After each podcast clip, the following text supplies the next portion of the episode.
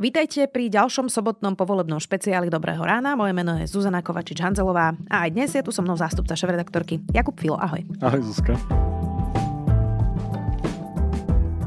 Dnes už máme konečne novú vládu. Robert Fico je po štvrtý raz premiérom. Vo vláde je aj Robert Kaliňák ako minister obrany, Matúš Šutaještok je ministrom vnútra, Boris Susko ako minister spravodlivosti a mnohí ďalší. Funkčný už je aj parlament, jeho šéfom sa stal vysokým počtom hlasov Peter Pellegrini. Poďme na to. Začíname. Jakub, tak vlastne sme naplnili podstatu tohto podcastu a máme novú vládu. Tešíš sa? Teším sa, že už máme vládu. Priznám sa ti po toľkých mesiacoch t- t- toho bezvládia.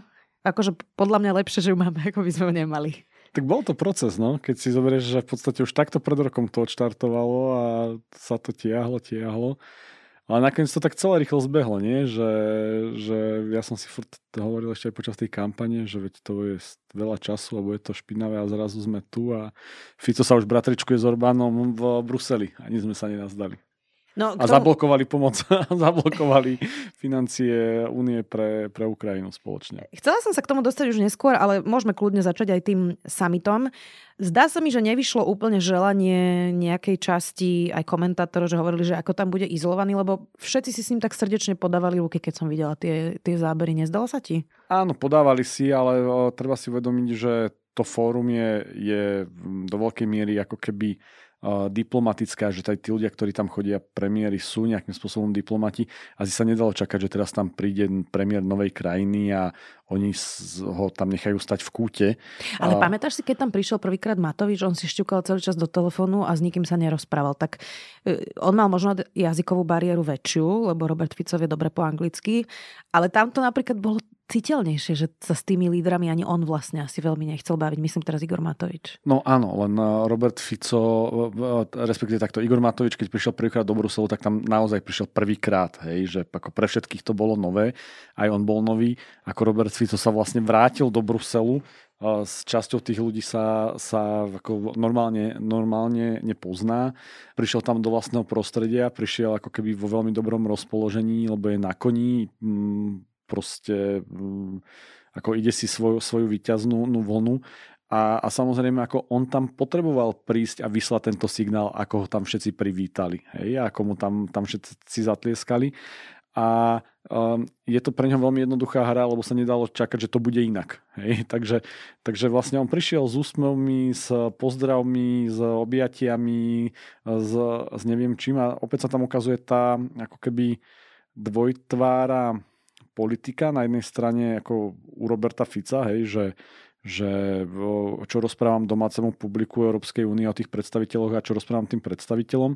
A potom sa tam ukazuje aj tá dvojtvára politika tej Európskej únie, kde oni, ako, oni ho musia prijať. Hej. Druhá vec je... Je to legitimne zvolený líder, jasné. Áno, ale druhá vec je, že čo sa vlastne deje na pozadí, no, čo sa deje v tých kuloároch európskych. Tak e, Robert Fico vlastne predtým, než tam išiel, hovoril, že ako musíme posilniť spoluprácu ve štvorky, ale nezdá sa, že by Česko a Polsko po voľbách teda e, sa chcelo dať do tohto jedného šiku aj s Viktorom Orbánom. E, akože Donald Tusk sa snaží napraviť tie vzťahy s Bruselom, oni majú teda zastavené peniaze z plánu obnovy a toto všetko chce napraviť, takže tam asi Robert Fico úplne podporu hľadať nemôže. Inak my sa teda rozprávame spolu v piatok okolo obeda.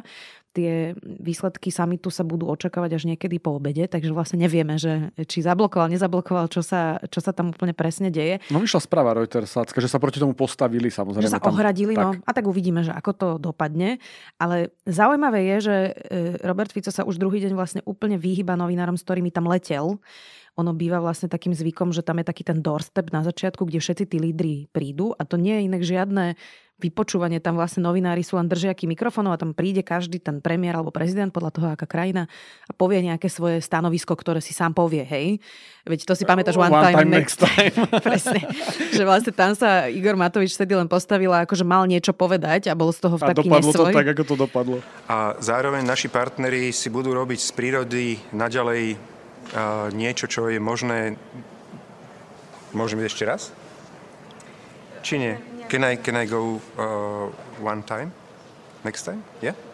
Akože zase treba povedať, že Robert Fico ide uh, vo svojom štandarde, lebo on nikdy tie doorstepy nedával ani predtým. Takže to, v tomto pokračuje a so, sloven, so slovenskými novinármi teda vôbec nekomunikuje okrem toho, že dáva teda nejaké svoje statusy na Facebook, tak to asi ide ďalej v takom svojom zabehnutom, nie? No to, ja rozprávame sa o tom, že to vlastne takýmto spôsobom bude. No my sme tam v podstate poslali nášho, nášho kolegu Miša Katušku, ktorý, ktorého úlohou je trochu navnímať proste to, ako sa to, to v tom, ako sa ten Fico vlastne vrátil do Bruselu, tak som veľmi zvedavý na jeho zážitky, lebo tam bude aj zaujímavé, že, že nielen čo sa dialo na tých kamerách a podobne, ale čo sa tam rozprávalo aj po tých chodbách. No. Hmm.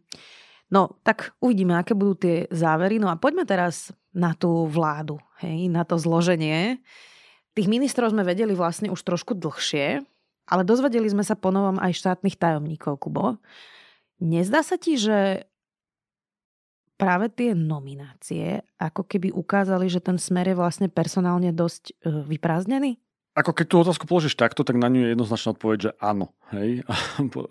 mňa, mňa skôr dneska som v lepšej nálade, ako som bol posledné dva týždne počuť v skutočnosti. To, ale ako ako mňa, mňa nezdeptal výsledok volieb alebo dačo. Mňa začalo zdeptávať až to, keď som si vlastne začal pozerať tie nominácie tých, tých jednotlivých ľudí a teraz som už presne skôr v takom stave, že sa, sa na tom smejem. Ako včera som sa na tom nazabával najviac, keď štátnym tajomníkom ministerstva spravodlivosti sa stal syn Tibora Gašpara, Pavol, Pavol Gašpar a, ktorý vlastne na, na tej polovníckej chate, odkiaľ existujú tie nahrávky, ako veľmi nevyberane sa vyjadroval o, o, Kaliňákovi. o, o On povedal, že by mu pichol vidličku do čela. No, tak, uh, takže...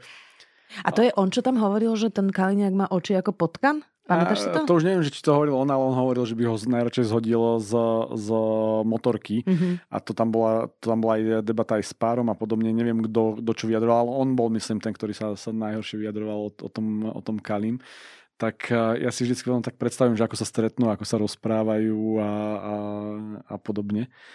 No ale aby som, aby som sa vrátil k tej otázke, no ako Fico obsadil alebo obsadzuje kľúčové posty svojimi najvernejšími ľuďmi a akože svojimi kádrami a, a vôbec nerozmýšľa nad nejakou odbornosťou. Hej. Hmm. Ako, a oni sa snažia samozrejme tváriť nejaké, nejaké zdanie, hej, že aspoň má vzdelanie v oblasti práva a podobne, ale to nie sú nejakí, že, že kovaní odborníci, ktorí majú za sebou nejaký track record nejakého, nejakých úspešných procesov v daných oblastiach. Hej, a ako korunováciou uh, bude to, keď, alebo to, nie že korunováciou, skôr iba takým ako keby úsmevným ukázaním, bude to, že, že šéfom jeho sporadcov bude Malý Kaliňák, hej, teda uh, Erik Kaliňák, a ktorý vlastne to vždycky bola taká tá pozícia, ktorú zastávali aspoň ľudia, ktorým, ktorí mali nejaké akože veľké manažerské zručnosti a teda, teda, a možno ich má, hej, len to tak dopovedá o tom, koho smer posiela do tých funkcií. No inak mm, sa mi zdá, že veľmi málo sa hovorilo o ministerstve dopravy. Tam budú dvaja noví štátni tajomníci, Igor Choma a Denisa Žiláková. Neviem, či si pamätáš Denisu Žilákovú, tá už prežila úplne všetko. Tu si nepamätám, mňa práve, ja som si, si všimol Chomu, hej, lebo to je tiež postavička. Bývalý primátor Žiliny. Zo Smeru. No, Denisa Žiláková robila eurofondy ešte za Jana Počiatka. E, na ministerstve financí tam riadila vlastne európske projekty presne za všetkých tých najväčších škandálov informatizácie a e, my sme v denníku SME v 2017 upozornili, že ona vlastne bola neviem, či stále je, ale boli normálne partneri, životní partneri s riaditeľom Anextu, ktorý najviac mm-hmm, zákazok vlastne ja dostával. Mm, no a teda vlastne ona, ona zostala na eurofondoch aj za Veroniky Remišovej hoci všetci jej hovorili, že aby ju vymenila, lebo že vlastne je ako keby spolu zodpovedná za ten stav eurofondov, e, ak nie úplne priamo zodpovedná. E, a Veronika Remišová si ju tam z nepochopiteľných dôvodov nechala a ja si pamätám, že keď začala tá vláda, tak Mária Kolíková chodila, ešte boli spolu v strane vlastne s Veronikou Remišovou, a ona chodila na každú vládu každý týždeň so životopismi, že kto by mohol tú Denisu Žilakovú nahradiť lebo Veronika Remišová stále hovorila, že ju nemôže vymeniť, lebo že... Že ako, nemá koho. Áno, že skúsená je a že treba akože urobiť tie projekty. No, tak, e, že koľko aj furt dosiaľ tie životopisy a nepovedal sa. A jediný, kto dokázal vlastne vymeniť Denisu Žilakovú, bol nakoniec Peter Balík, ktorý ju presunul, myslím, že na ministerstvo vnútra tak tiež to bolo také kulantné riešenie. No a ona sa teraz vracia ako štátna tajomnička. Tak niektorí ľudia dokážu vlastne úplne preplávať tým systémom za všetkých garnitúr, je to zaujímavé. No a možno by nám to mohlo naznačiť, že kde bude biznis podľa týchto nominácií na ministerstve dopravy. No, na ministerstve dopravy zjavne bude určite biznis, lebo veď ako spomeňme si aj na toho Chomu, ktorý, ktorý podpisoval zmluvu na, na mytný systém so Skytolom, ešte ako šéf, šéf ničnej spoločnosti. No ale to je, to je presne to, na čo sme upozorňovali, že, že ten menoslov tých ministrov, hej, my sme sa tu rozprávali dva týždne o Huliakovi a trochu sa rozprávame o Tarabovi a Kufovcov a je ale iba, že, že špičkou ľadovca tých, tých ďalších nominácií, lebo tie strany v zásade majú vplyv na stovky postov naprieč štátom a a teraz ako odliadnúť od toho, že, že či sú to politické alebo nepolitické nominácie, ale tie posty ako v zásade rozhodujú o tom, čo sa v tomto štáte deje. Hej? Že, že, že ako akým spôsobom sa budú realizovať projekty, akým spôsobom sa vôbec bude uvažovať nad, ja neviem, ako od výstavby ciest po správu akože že nemocníc a teda a teda. Hej, a ako je, je legitímne, keď tie politické strany si tam vlastne akože dosadzujú vlastných ľudí do nejakej miery, hej, akože niekde to už proste naráža, naráža proste na, na, na, na nejakú štátnu službu a, a odbornosť, lebo veď oni m, hovoria o tom, že vykonávajú moc, no ale ak uh, tie posty obsadzujú proste ľuďmi, ktorí tam nejakým spôsobom ako budú rozhodovať veľmi nepekne a veľmi zle, tak ako začíname mať veľký problém ako štát. Zaujalo ma ohľadom tejto odbornosti to, koho si vybral Robert Kaliňák na ministerstvo obrany. Prepitujem, že Slovensko má vedľa seba krajinu, ktorá je vo vojne, čiže je to podľa mňa dosť podstatné ministerstvo, veď Robert Kaliňák je skúsený minister v pohode, ale teraz keď sa pozrieme na to, že štátny tajomník Igor Melicher, on je taký ten mladý muž, ktorý bol vlastne v mladých sociálnych demokratoch, neviem, či sa tam ide učiť, alebo že proste Zdá sa mi to teda také trošku opovažlivé, v takýchto časoch vojny, akože takto experimentovať. No a potom má šéfa GTSU, teda služobného úradu, a to je bývalý šéf ochrankárov, ktorý vlastne bol šéfom ochrankárov pri únose Vietnamca. Hej, tam tí ochrankári zohrali vlastne úlohu pri tom únose vietnamského občana. Tak aspoň už má preverené, že vie zorganizovať veci. chápem. No, čiže Peter Krajčirovič toho chápem, e, akože on robil dlhé roky s Robertom Kaliňákom a aj niečo mu šéfoval, niečo viedol. Teraz ako môže, môžeme sa rozprávať o tom, že ako, a, mm, ale, ale že, že tak neskúseného štátneho tajomníka dať na ministerstvo obrany, ako je Igor Melicher, zaujímavé. No, ako je, ako je to celý ten problém? Ty to, ty to hodnotíš cez tú, tú vojnu na Ukrajine, no tak um, ako sme začína mať k vojne na Ukrajine postoj ako k Fico k 89., že si ho moc nevšimol a, a nevšíma. Ako ja by som zase neodpaloval tých ľudí z hľadiska veku, hej, veď tak To som neuráž veku, hej, hej, hej, spomín... ale on je politológ, vieš, že ako keby nemá s tým veľmi skúsenosti, keby keby mal nejaké skúsenosti v pohode, ale že on vlastne, ako keby, keď sa pozriem na jeho životopis na stránke ministerstva obrany, tak tam má, že od 2020 až 2023 politický analytik Smeru SD, 18 až 20 štátny radca ministerstva práce. No, však pekný stranický káder, čo, čo iné sme čakali. Hej. A štátnym tajomníkom na ministerstve životného prostredia je, je teda okrem Filipa Kufu, hej, tak, tak je ako, ako keby Jozef Smatana, ktorý síce má za sebou nejakú kariéru, ale ale špeciálne som si pozeral jeho životopis, ale celý čas ako, ako keby robil proste v doprave a v logistike. Hej, naposledy bol ako keby cech majstrom, čo, pardon, cest majstrom, čo teda ako znie divne tá funkcia, ale zase to je naozaj ako proste organizuje nejakú dopravu.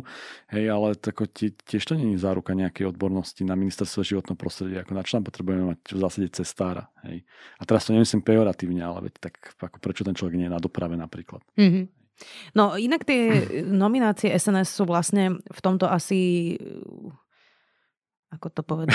Teraz čakám na, na tie slova. Zuzka sa dvakrát Najzvláštnejšie. Zl, dvakrát zlúka nadýchla.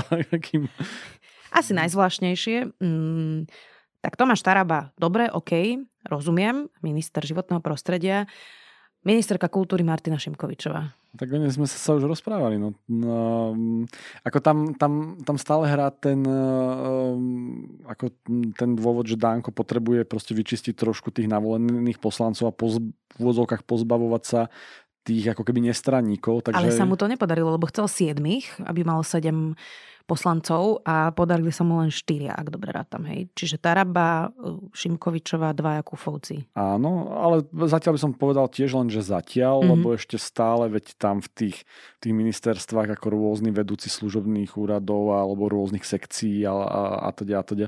Za chvíľku sa, sa, sa začnú prerozdielovať proste ďalšie inštitúcie a štátne firmy a podobne. Takže tam ešte, ešte priestor bude samozrejme. Uh, no a tak um, ako Martina Šimkovičová veď už sama ohlasila, že sa chystá robiť proste čistky, no tak uh, bude veľmi, veľmi dôležité. To proste, te, nepovedala to takým, takýmito slovami, ale proste akože, akože jasné, že sa tam proste že ide, ide vymieňať alebo, alebo, alebo v, takomto, v takomto duchu, tak bude, bude veľmi pozorne sledovať, ako čo sa tam bude diať, hej? ako aj v ďalších nomináciách a aj v jednotlivých krokoch. No. Úplne najbizarnejšie je, že v RTVS už si sami stanovili, akože použijem to slovo, ale je pejoratívne pre vlastnú predposratosť a už robia opatrenia, ešte nikto ani nebol vo vláde, výborné. A za to môže samozrejme Jaroslav Rezník, lebo zdecimoval tú televíziu aj rozhlas a Mm, normálne už ako autocenzurou idú proste, mm. proste z, toho, z toho, čo viem od kolegov, ktorí tam ešte zostali. Mm, takže nebude to revolta v RTVS, nepredpokladám ju ani od Luboša Machaja, ani teda od nikoho ďalšieho. No ale keď si spomenula toho Rezníka, tak uh, ako prišlo mi jeho meno na um za, za uplynulé dní ako keby niekoľkokrát. Tak som rozmýšľal, že či tam nebude návrat, veľký návrat a v, v nejakom momente. No. Mm. No, veď uvidíme. Uh, uvidíme aj, či rozdelia RTVS, to sa asi udeje v čo najbližšom uh, čase. Uh, a ešte som vieš čo zvedavá, že ja si myslím, že tá Martina Šimkoviča to bude mať ťažké a že keď ona sa pokusí napríklad urobiť niečo v divadlo, tak oni normálne, že okamžite štrajk a to bude mať ona veľký problém. Áno, veď tam súhlasím s tým, s tým tvojim názorom, že vlastne tí umelci a to umenie dokáže byť veľmi veľmi mm, tvrdé a ako keby sa brániť a sa, a sa hájiť. Ja tam skôr stále ako keby upozorňujem na to, že ako určite si oni budú chcieť zgusnúť aj na, na umelcoch, aj na, na nejakých ako keby proste, ja neviem, hercov a podobne, ale bude veľmi podstatnejšie sledovať, ako budú presmerovávať rôzne toky, hej, či už cez fondy na podporu umenia a, a podobne, lebo a, podľa mňa tam sa môže odohrať ten, ten skutočný zápas o budúcnosť slovenskej kultúry a o, o, o jej charakter, a, pričom práve rôzne spory s hercami a s, ja neviem, s divadelníkmi a podobne môžu byť tie, tie vypuklé a mediálne zaujímavé, ale oveľa viac tam pôjde proste o tie finančné toky. No. Hm. To inak bez zmeny zákona nepôjde, takže tiež sa budú musieť prehnať cez parlament. Uvidíme, ako sa k tomu postaví hlas. Ešte jedna vec. Minister vnútra, Matúš Šuta Ještok, hneď prvý deň vo funkcii odvolal Štefana Hamrana, policajného prezidenta, veď OK, ale Štefan Hamran sám odchádza a mal o tri dní skončiť. A na tie tri dní ho Matúš Šutaještok prevelil do Popradu. To bol proste normálne ako keby symbolický trúc podnik, uh, urobenie ramien len, aby sme ukázali, že si to môžeme dovoliť.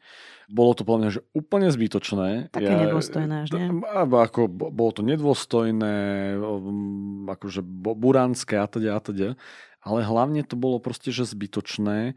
Uh, úplne ako keby, že asi, asi to bolo dôležité ako keby vyslať mm, signál tým voličom, ktorí napokon, ako keby zvolili túto, túto vládu, len tam vlastne dochádzame k tomu, že uh, prečo by sme mali mať od toho hlasu nejaké očakávania už teraz, keď sa vlastne zaradil k tomu šíku, hoci ako Matúš Ještok bol asi vždycky veľmi blízko v tej Ficovej línii pohľadu na, na policiu a bezpečnostné zložky, ale vôbec nemusíme mať od nich, nich uh, nejakú záruku, že budú sa držať e, nejakého toho lepšieho, demokratickejšieho štýlu riadenia. Hej? Veď tu ukázal proste normálne, že, že ideme to buldozérom proste spraviť, lebo to nemusel. Hej. Nemusel, mohol no? byť naozaj veľký, mohol sa stretnúť s tým Hamranom, mohol 1. novembra, keď ten Hamran odíde, alebo 2. novembra si, si zvolať tlačovku a povedať, že áno, som rád, že proste Hamran odišiel, mám bla bla bla, ale on to spravil proste úplne ako keby ako proste potreboval si dokázať tú moc. No a to ešte uvidíme, že kto bude v skutočnosti šéf SIS. No. To ešte nevieme. Tak uh, nevieme, túto pozíciu si vyberá tradične premiér, takže čaká sa na Roberta Fica, no ale vraj z toho smeru zaznievajú hlasy, že uh, by tam rádi videli Tibora Gašpara. Čo, čo, čo môže byť, že obrovitánsky problém? Hej? Môže a... medzinárodne, lebo keď máš niekoho... Vlastne Tibor Gašpar je obžalovaný a bude obžalovaný zrejme ešte dlho, pretože vlastne tá kauza očistec stojí na súde e, u sudca Pulmana a proste to tam je akože e, bude ešte dlhšie a Neviem sa ti, priznám, e, si predstaviť, že by akože britská tajná služba alebo nemecká tajná služba s nami zdieľali nejaké citlivé informácie, ak bude, to je jedno, že kto, ale niekto obžalovaný na čele tajnej služby, vôbec si to neviem predstaviť. To je samozrejme jedna rovina, že spolupráca s medzinárodnými, s medzinárodnými službami, alebo teda so zahraničnými službami, kde tá, tá spolupráca je proste založená na dôvere. Hej. A ako, ako zatiaľ asi by som neprojektoval nejaké podozrenie, ktoré sa napríklad projektuje voči maďarským tajným službám, že tam už naozaj je, že bezpečnostná diera vo vzťahu k Rusku, že tam môžu, môžu nejakým spôsobom vznikať aj uniky informácií tým, týmto smerom. a, a, ale ja tam skôr mám obavu o inej veci. No tak veď za Tibora Gašpara proste ako vznikol na policii systém, kedy si uh, ľudia, respektíve ako keby blízke osoby lustrovali informácie o iných občanoch Hej. A, Aj o mne. A, no, ako o novinároch, o, o kadekom. A teraz ako tento človek bude mať k dispozícii tajnú službu, Hej, že to proste, ako nechcel som tu vyťahnuť Lexu a Mečiara, hej, ale ako, ako, ako mm, preboha živého, hej, že, že to naozaj zakladá proste, proste veľmi, veľmi uh, zlé predstavy o tom, čo sa proste môže diať. No hlavne vieš čo, že v tej policii aspoň boli nejaké mechanizmy, aj keď moc sa neosvedčili. Ale aspoň tam boli nejakí ľudia, ktorí toho museli byť súčinní, boli tam proste ten systém, kde je to nalogované, že kto ťa lustroval, ako ťa lustroval. Mm, a že vlastne tá tajná služba je v podstate úplne nekontrolovateľná Áno. nikým. Čiže to je ako keby proste, že e, vlastne rozmýšľam, že či to bol Spíšiak, či kto to hovoril už u mňa na rozhovore alebo Peter Kubina, tuším to hovoril advokát, že, že vlastne práve pre tú obrovskú moc by tam mal byť niekto, kto ani nešiel okolo trestného stíhania, lebo má tak obrovskú moc. A s tým mm. vlastne ja súhlasím, že to vôbec nemusí byť niekto, koho, e, ako na kom sa tu úplne všetci zhodneme, ale bolo by fajn, keby to nebol niekto, kto má na krku takéto podozrenia. No. Poďme ešte na e, jednu tému a to je vlastne fungovanie nového parlamentu.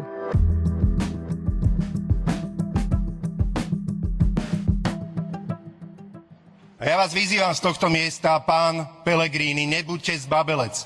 Poďte, prihláste sa do rozpravy, alebo reagujte aspoň faktickou poznámkou a povedzte niečo tým dôchodkyniam, ktoré vám uverili ktoré vám uverili tým bludom, ktorý ste hlásali, že my sme rodinám nepomáhali, hoci vy ste im dávali za 8 rokov, ste im pridali 3 eur 54 centov. Jakub, no tak ja som si tak slubovala, aj som to povedala viackrát na záznam, že tento parlament bude podľa mňa kvalitnejší. Stále si za tým stojím, ale trošku som podcenila Igora Matoviča.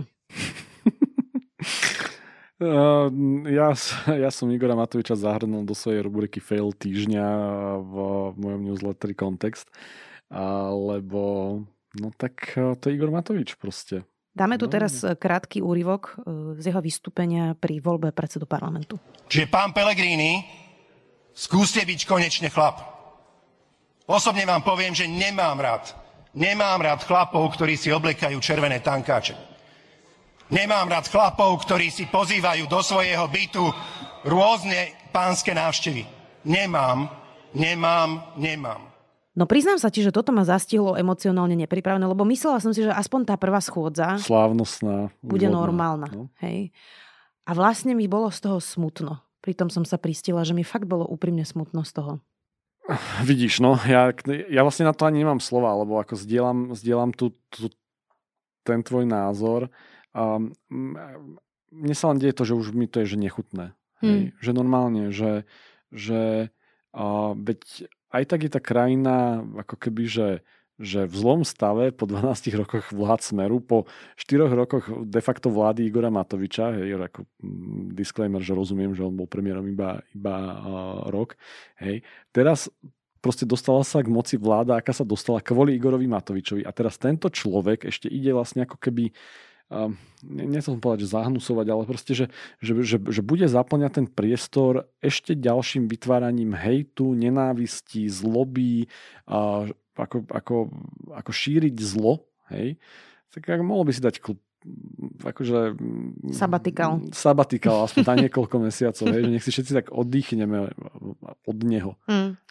Uh, no a ešte mám niekoľko poznámok. Inak, uh, vieš, prečo mal Peter Pellegrini 130 hlasov? Presne pre toto vystúpenie. Normálne, že časť opozície bola z toho v takom šoku, práve tí noví poslanci, že zahlasovali za Pellegriniho. Mm, mm. Vieš čo, ale keď sme pri Pellegrinim, ja ešte musím, ne, ako musím povedať akože jednu, jednu dôležitú poznámku. Počúval som ten jeho prejav, ktorý si vlastne ako keby vypýtal hneď potom, ako bol zvolený, veď tak to sa ako relatívne, relatívne bežne robí, ale ako ja som potom prejave ešte viac presvedčený, že pre neho je post predsedu parlamentu iba dočasnou zastávkou a v zásade v nejakom momente ohlási proste prezidentskú kandidatúru.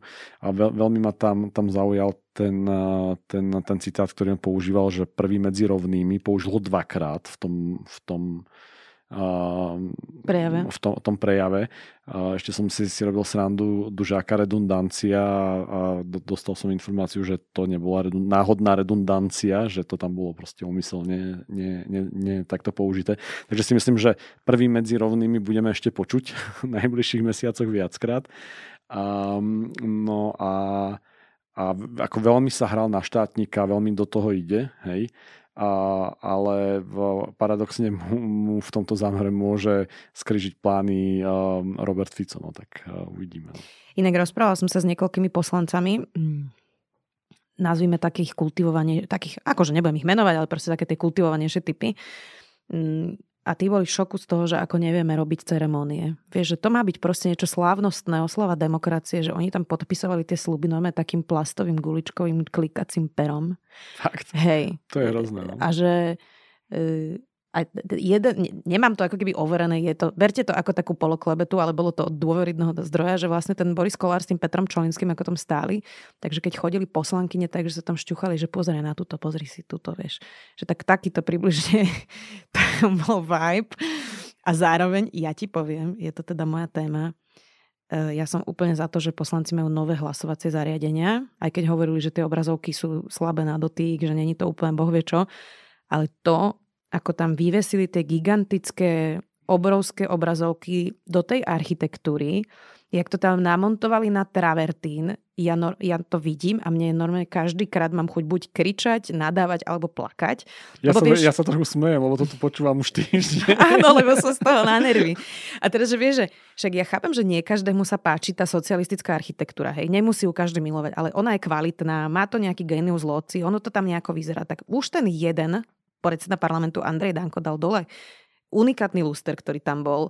Vymaloval si celý trakt predsedu, dal tam proste modré kožené vybijané sedačky a, a taký insitný akože obraz Štefanika, pričom sú tam brutálne diela od Benku, Fulu, je tam proste Albin Brunovský krásny. Akože to je fakt nádherný priestor s krásnymi dielami.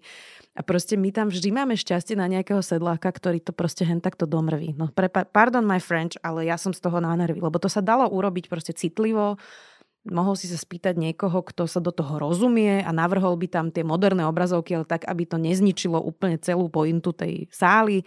Veď to má mať nejakú proste je to za nejaký dizajn, akože ja som to proste, toto je pre mňa úplne taký symptom Slovenska, že už do toho len dúfam, že v decembri bude aj Peter Pellegrini premietať na celý hrad tú e, insitnú zimnú zasnežujúcu krajinku, ktorú každé vianočné trhy vysiela Andrej Danko na celú dominantu Bratislavy. No. Tak to som mal flow, prepač. Vravím, že ja sa tu chechtávam.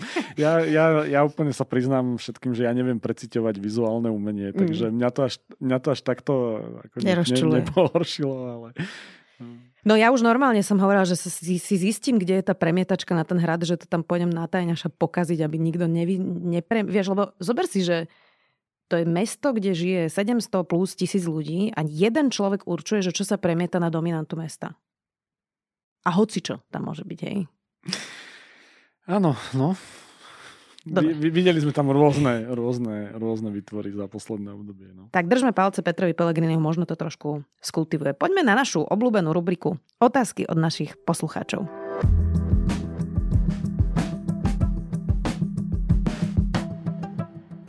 Jakub, tak tento týždeň sa nami toľky zlutovali, prišlo veľa pekných otázok. Vybrala som dve, uh, tak poďme asi rovno na to, nie? Ahojte, pozdravujem vás.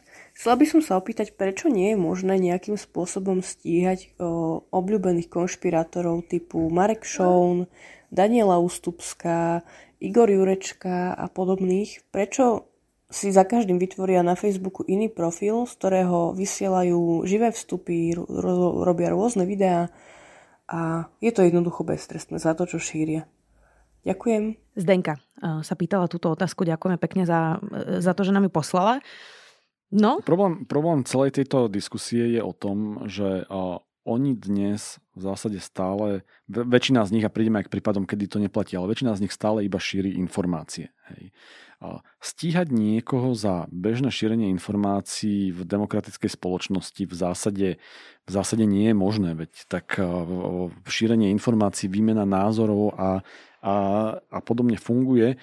A, hoci sám som v minulosti viackrát napísal, že by štát mal tvrdšie postupovať voči rôznym konšpirátorom a dezinformátorom a zhrnula sa na to na mňa pomerne veľká kritika.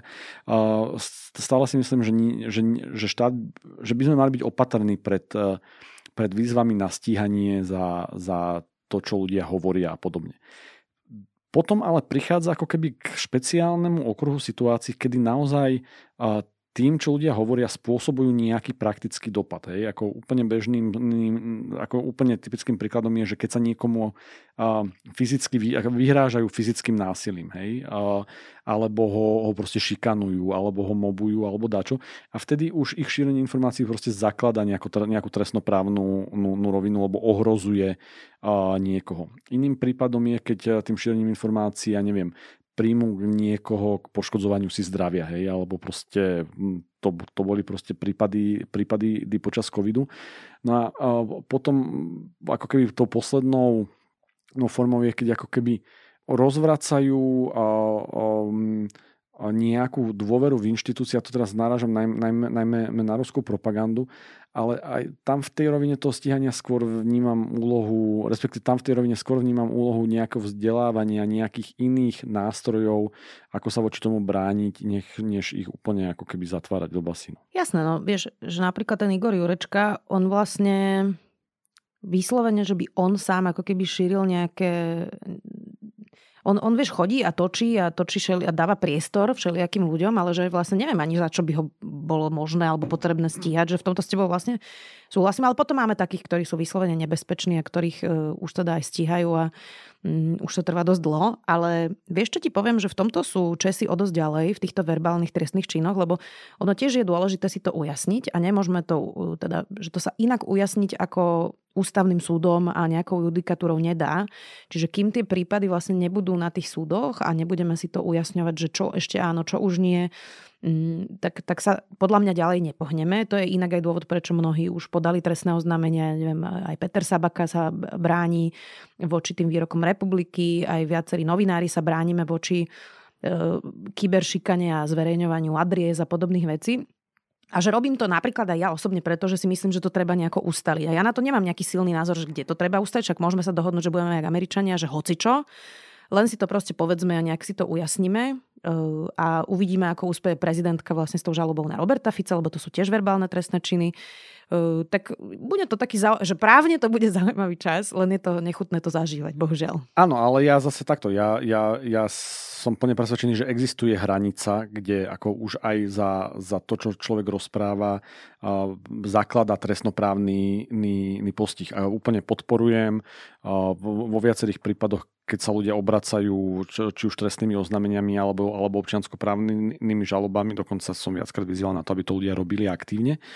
Len uh, ako musíme presne rozdielovať, že čo je nejaké takéto bežné um, zmetené blabotanie veľk, veľkej časti akože e, youtuberov, hej, a, a čo už je naozaj niečo, že niekto... Platené, nebezpečné. Cieľenie niekoho hej. ohrozuje a šíri proste niečo, aby niekomu uškodila. Naozaj tam je ten trestnoprávny základ. Hej. Máme tu ešte e, jednu otázku, poďme na to. Dobrý deň, ja sa volám Filip a mňa by zaujímalo so súvislosťou s úvodnou schôdzou Národnej rady, že podľa čoho a ako sa určuje zasadací poriadok, napríklad, že aké strany alebo akí poslanci budú najbližšie 4 roky vedľa seba sedávať. A takisto, či je možné na žiadosť poslanca vymeniť si miesto, kebyže nechce vedľa niekoho najbližšie 4 roky sedieť. Ďakujem. Nemáš za čo? Aj no, my poď. ďakujeme. Ja som to zistovala. No. Uh, som sa pripravila na túto otázku. Tak uh, ten, ten, to prvé rokovanie je vždy podľa ABCD. Teda ono to je vždy tak, že ten parlament to rozdelí na strany, ako keby tie mm-hmm. sekcie a vlastne na tej prvej schôdzi, aby to nespomalovalo to podpisovanie tých dekretov a toho skladania slubu, tak boli všetci podľa abecedy. A po tej prvej schôdzi môže každá strana vlastne nahlásiť zmenu v tom zasadacom poriadku, že ako chcú vlastne sedieť a oni im vyhovejú, že ako keby je to aj na vlastnú žiadosť. Čiže keď e, nechceš sedieť vedľa niekoho, napríklad, že aj vystúpiš z nejakého klubu a chceš si presadnúť, tak to len oznámiš a ten e, organizačný útvar v tom parlamente ti dá nejaké iné miesto. To sa už ako keby xkrát stalo, že keď niekto odišiel z nejakej strany a Romana Tabak si myslím presadla a, a podobne rôzni odidenci sedeli proste niekde inde. Čiže je to ako keby na takej normálne, že základnej dohode, že to nahlásiš na ten útvar a tam sú najmä profesionálni úradníci, ktorí to vlastne... Zasadací poriadok. Manažujú. Hej, a videla som, že teda teraz to je tak, že na ke, keď, stoj, keď si na mieste Petra Pellegriniho, tak náľavo je Smer a Hlas a SNS do, do polky stredu a potom od stredu je myslím si, že Saska potom e, cez uličku od Sasky je Progresívne Slovensko a hore sú KDH, ak som to správne pochopila s Olano. Tak nejak a, sa asi mi to zdá. áno, no ja som to videl tak, že, že Progresívne Slovensko je presne z toho pohľadu Petra Pellegriniho napravo. Ako to, to, to delenie na opozíciu a koalíciu, tak ako Zuzka popísala, existuje, hej, že oni v zásade tá, tá opozícia sedí spolu a koalícia sedí spolu.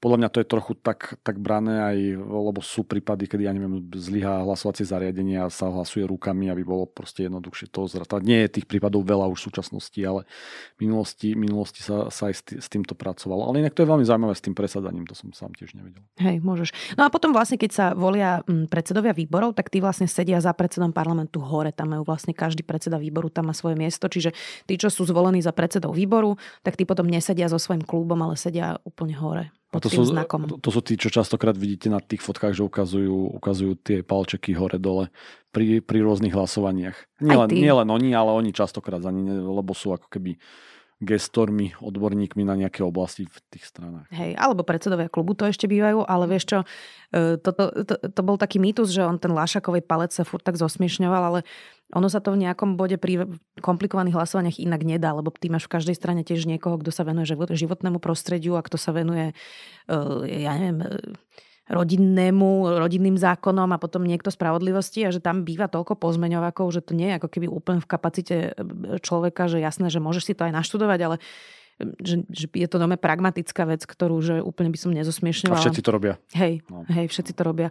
Ale ono sa to začalo, myslím, že zosmiešňovať vtedy v tom období, keď mal smer jednofarebnú vládu, hej, a že tam to bolo také, že tak na čo si potrebujete vôbec ukazovať, keď ako, je to jasné. aj tak ste tí mašinéri, ale naozaj oni tam ako komplikované hlasovania, keď je proste zákon, ja si to pamätám, keď sa v roku 2005 ešte schváloval nový trestný zákon, to nebola, že novela, to bolo príjmanie nového trestného zákona, tak k nemu bolo, ja neviem, 200 pozmeňovákov, naozaj veľmi komplikovaných, lebo trestný zákon je jeden z takých tých hlavných kameňov proste, proste celého, celého, celého právneho systému tak eh, to bol proste úplne, úplný masaker. Hmm. No a ešte využijem toto okienko, keď už tak keby vzdelávame v tých eh, nejakých procesoch parlamentných, že potom je ešte taká vec, ako je poslanecké grémium. Um, a poslanecké grémium je vlastne zložené z predsedov uh, poslaneckých klubov, čo teraz je Jan Richter za Smer, Martin Dubeci za Progresívne Slovensko, Andrej Danko za Slovenskú národnú stranu, za KDH je tam taká nová poslankyňa, zabudla som jej meno. No, to neviem ani ja. Teraz. Aha, no Monika Holečková. Olano má Michala Šiprša, nevieš? Áno, áno, myslím, že hej. Uh, a ešte sme niekoho zabudli, SAS má... Alebo Braňa Grelinga. Braňa Grelinga. No a oni vlastne, keď sa čokoľvek e, stane procesne, na čom sa musia ako keby dohodnúť, že dokedy bude parlament rokovať, e, alebo keď sa niečo udeje, ne, proste niekto vykrikuje, pobije sa, to je jedno, hej, tak proste zasadne vždy grémium a, a nejak sa koncenzuálne dohodne a vedie to grémium vždy predseda parlamentu, tak e, to je tiež taký orgán, ktorý tam vlastne je. Ale ja ako som počúval tú stanovujúcu schôdzu, tak som si povedal, že si pôjdem vybaviť e, opäť parlamentnú akreditáciu a budem sa tam asi chodiť občas e, popozerať a nasať tú atmosféru priamo na miesto, lebo teda by ste chápali, že ja už moc nechodívam do terénu skrz, skrz veci, ale vždy tieto parlamenty ma tak uh, vo mne vzbudia takú nostalgiu za tým, za tým dianím priamo na mieste. No. Hm. Ja veľmi rada chodím do parlamentu najmä na to dielo Albina Brunovského sa pozerať. Ak ho nepoznáte, tak si to teraz dajte do Google a pozrite si, to sú to také veľké dosky a je to prekrásne dielo. Tak to iba tak. Moja srdcovka. Poďme na náš záver, Jakub.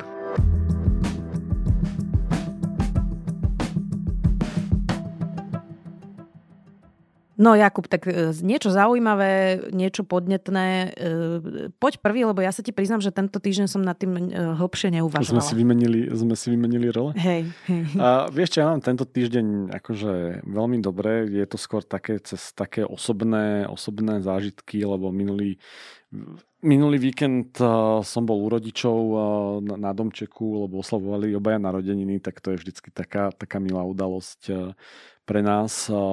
Potom v, v útorok som sa zase stretol osve so svojím bratom, čo je zase milá, milá udalosť pre nás dvoch. Všetkých pozdravujem, využívam tento priestor. Samozrejme, ale v, Hráme jubilantom. Ale v stredu som bol, v stredu som bol ešte na prezentácii um, kampane Chcem tu zostať. To bola tá taká veľká občianská uh, nestranická kampaň pred voľbami. A v, v zásade je, je, ja som ju oceňoval už aj v priebehu leta. Zásade dnes veľmi, hodnoti, veľmi dobre hodnotím, že, že taká kampaň vznikla. Aj tie výsledky jej sú, sú veľmi dobré, ale v čom to hlavne, hlavne nevnímam je, že ukázala ten, ten, táto kampaň života schopnosť eh, občianského sektora a občianskej spoločnosti a všetci tí ľudia si uvedomujú, aké ťažké výzvy ich čakajú najbližšie 4 roky a sú pripravení, pripravení mm, na tom veľmi aktívne, aktívne pracovať, aby občianská spoločnosť na Slovensku mala hlas aj napriek tomu, že sa jej v podstate väčšina čelných politických predstaviteľov tohto štátu vládnych dnes veľmi aktívne vyhráža. Takže... Vidíš, no inak toto sme jediné nerozobrali, že vlastne tento nejaký narratív, ktorý začali všetci verklikovať úplne bez rozumu, že idem bojovať proti mimovládkam, to je moja hlavná téma. To rozoberieme o týždeň, dám, dám si to do poznámok. Vieš čo, mňa uh, teší uh, Slovenské národné divadlo dosť dlhodobo, musím povedať. A oni teraz budú mať v nedelu uh, premiéru detskej opery Muflon Anciáš, mm. ktorú uh, napísal Bráňuško Jobus. A to sa hrozne teším, lebo ja si pamätám, že ako dieťa ja som musela veľa chodiť do opery a do filharmonie. To trval na tom môj otec. A v niečom to bolo super, v niečom to bola otrava, keď máš 9 rokov a chodíš na latraviatu a, a, a idú, ktorá má 3 hodiny, tak ako je to dosť, do, do, dosť zlé, ale mm, pamätám si, že Vašo Patejdl raz napísal taký muzikál, že Snehulienka 7 pretekárov, že pre tie deti... Som bol. A ja som na tom bola, že pre tie deti to je vždy úplne iný zážitok, keď to je napísané pre deti, vieš, tak na Muflana Anciaša sa celkom, uh, celkom teším. A majú aj nový merch, neviem, či si to videl. Nie. Uh, uh, že tam majú, počkaj, že Dneska to mala aj Vanda Hricová vlastne v rozhovore u mňa to tričko. A vyzerá byť aj super, uh, super kvalitné, že to nie je, že to raz vypere, že tie švy máš proste úplne inak. A je tam napísané, že slovenské nádherné divadlo.